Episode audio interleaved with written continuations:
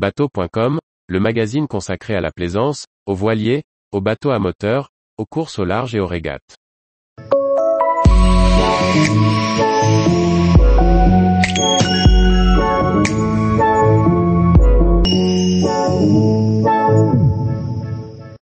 Comment faire pour retirer proprement les vieux adhésifs de son bateau? Par Olivier Chauvin. Les bandes décoratives et autres adhésifs de nos bateaux se fanent, s'habillement et passent de mode. Leur retrait est une aventure qui ne s'improvise pas, sous peine d'y passer un temps fou pour un résultat décevant. Les chantiers ont largement utilisé les adhésifs pour apposer leur logo ou pour couper visuellement certaines silhouettes massives. Ces adhésifs sont constitués d'un film coloré et d'une colle, qui met souvent la plus mauvaise volonté du monde à se séparer du support. Choisir un jour où le climat est propice et utiliser les bons outils est un gage de réussite. Avant toute chose et si vous souhaitez remplacer ces adhésifs à l'identique, prenez des photos et des mesures pour pouvoir indiquer au sérigraphe ce que vous souhaitez. Celui-ci dispose de tables de coupe qui fonctionnent un peu comme des imprimantes de bureau. À la sortie de la machine, les laits de vinyle adhésif sont détourés, c'est-à-dire que les parties inutiles sont éliminées avant la pose d'un papier d'application. Celui-ci facilitera la pose en conservant l'écartement et l'alignement des éléments de décoration ou de lettrage.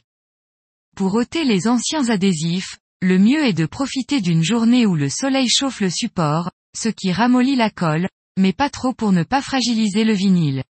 Un réglage délicat. À l'aide d'un grattoir bien affûté, on soulève un coin du vinyle et l'on essaie de le décoller sans qu'il ne casse. L'idéal est de parvenir à retirer la colle en même temps que le film plastique, sans que ce dernier ne se déchire. Cela peut être plus ou moins pénible selon l'adhésif, sa composition, son degré d'usure et surtout la température ambiante. Ce point est réellement le plus important. On s'aidera éventuellement d'un décapeur thermique pas trop chaud, ou d'un sèche-cheveux pour faciliter la dépose.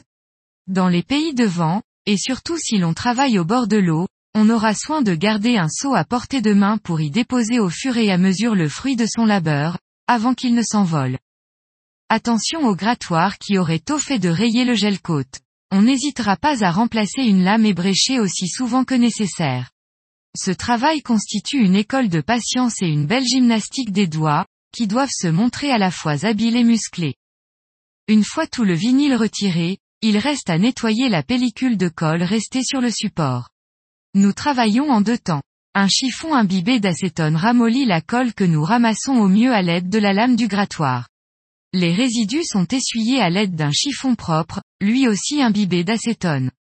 Là encore en extérieur le seau ou la poubelle seront mis à contribution pour éviter que vos chiffons ne s'envolent.